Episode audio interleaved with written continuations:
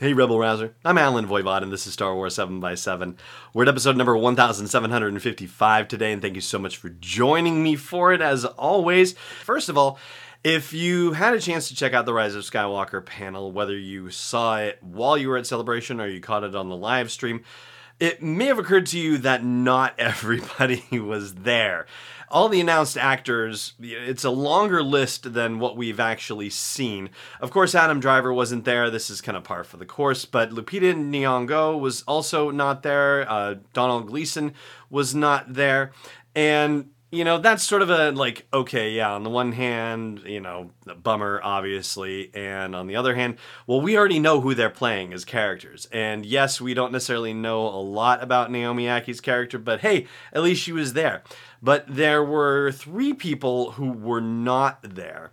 So Keri Russell has appeared on various shows and was actually grilled by none other than Stephen Colbert himself as to the nature of her character in The Rise of Skywalker, and she was not giving up any details whatsoever. Richard E. Grant, however, has denied that he is playing the character Grand Admiral Thrawn, so that right there is set. And one of the things that he did say was that when they explained the character to him, when J J. Abrams explained the character and told him the name of the character, that the room went upside down. That was how Richard E. Grant described the experience of being invited to play the character that he was invited to play in The Rise of Skywalker.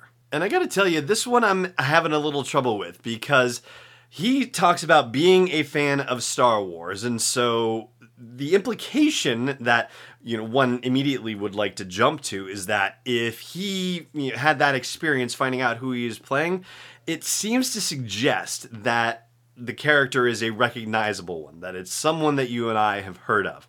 And I got to tell you, I've been racking my brains on that. And, you know, it's really hard to roll with a statement like that, because when somebody says they're a fan of Star Wars, that can mean a lot of different things. I mean, they could just be into the movies. They might also be into T V shows. They might be into books. They might be into comics. They might be into video games. It's really hard to say. And so, you know, sort of the default, I think, for anyone, you know, that you hear that statement from, if they're not qualifying it, means that they got to be talking about the movies. And if they're talking about the movies, then that really does kind of narrow the characters down. But thirty years onward from the events of the original trilogy, who is left? Who is left to trot out? I mean, Wedge Antilles? Like, is he going to play an old Wedge Antilles? It seems like a, a rather unusual prospect, per se, but certainly Dennis Lawson is not interested in coming out of retirement, or at least the last, you know, public remarks that he's made about that. He said, you know, why would I bother doing that? I've done that already. So yeah, that seems somewhat unlikely. And the rest of the Rebel leadership, well, you know, that's pretty much gone as well. So that seems to only leave two other options open, one of which would be someone from the Empire side of the house, and another that would be someone from the Scoundrel side of the house. And so, what do you think? I am not going to go out on a limb and say that this is what Boba Fett looks like after having crawled out of the Sarlacc pit thirty years later. Uh, I'm not willing to, to go to that degree. And as far, but, you know, who else is there? I mean, as far as the Empire goes, if it was somebody from the Empire, well, they pretty much all got wiped out at the end of Return of the Jedi as well. I mean, Admiral Piett is gone, right? And, you know, who else? Moff Jerjerard died on the Death Star. And every canon novel that we have that is, you know, that takes place after Return of the Jedi, it's not really including any major Empire characters with whom we were familiar with from the movies. So, yeah, your guess is as good as mine. I think I'm down to Boba Fett, but I'm, you know, I'm not willing to say that they're going to do that with Richard E. Grant. That seems absolutely ridiculous.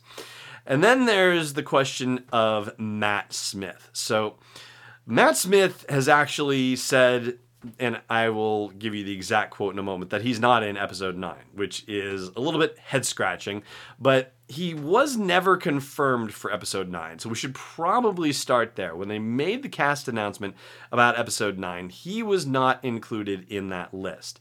That being said, Variety magazine put out a report a while back citing sources saying that Matt Smith had been added for a role in Episode nine. And, you know, it's one thing if it's coming out of, you know, say, England somewhere randomly like that, which, you know, Matt Smith, Doctor Who, you know, so, yeah, I guess you could possibly say that there's a chance that a rumor about this coming out of England might have an opportunity to be at least somewhat credible, but really, when it's coming out of Variety magazine or The Hollywood Reporter, well, I mean, you know, that's pretty darn credible as far as where the sources come from. But there was a, a piece that was done in the Los Angeles Times uh, about Matt Smith and being in a Robert Mapplethorpe movie. And of course, because you know how this goes, if he is rumored to be attached to Star Wars, then they're going to ask about Star Wars. And here's exactly the phrase that they quoted in the article. He says, "As far as I can tell, I'm definitely not." That's the quote-unquote in the L A Times article where it talks about whether he's in Star Wars and maybe he's not, although the article does flag the fact that he is good at keeping secrets, according to Doctor Who. Well, there is a way where that could be an utterly and completely honest answer, and yet he could still be in Star Wars Episode nine. So I'm going to explain how that works in just a moment. Stay tuned. Hey there. If you're enjoying all the coverage that I'm bringing you from Star Wars Celebration and what I do every single day for you at Star Wars seven by seven, I hope you'll consider putting something in the tip jar at patreon.com slash SW7X7. one dollar, three twenty-seven, five oh one or more. Honestly, every little bit helps, and every little bit is just as exciting as every other little bit. Please consider supporting me in the work of delivering Star Wars stories and interviews to you on a daily basis at patreon.com slash SW7X7. Welcome back. So, how Matt Smith could not be in Episode nine and yet be in Episode nine? Well, Stephen from Roku Depot, who I happened to meet for the first time in person at Star Wars Celebration Chicago, it was really awesome to meet you, Stephen. Thank you so much for taking the time to say hi. Um, he actually attended the Droids and Animatronics panel at Star Wars Celebration Chicago. It was one that I did not happen to get to myself. And among the other things that they talked about in there was how the motion capture stuff is being used to do animatronics in the movies. And so it's entirely possible that Matt Smith could be a motion capture character or a C G I character. And, you know, it, or, you know, practical effects character where it's an animatronic creature that is in a scene and is actually controlled by someone in a motion capture suit off screen. And this would essentially mean that you could kind of be in Star Wars without being in Star Wars because you're wearing the suit and you're acting out the character, but you are not physically in the movie. And, you know, he could be talking and voicing the character and be in the movie that way.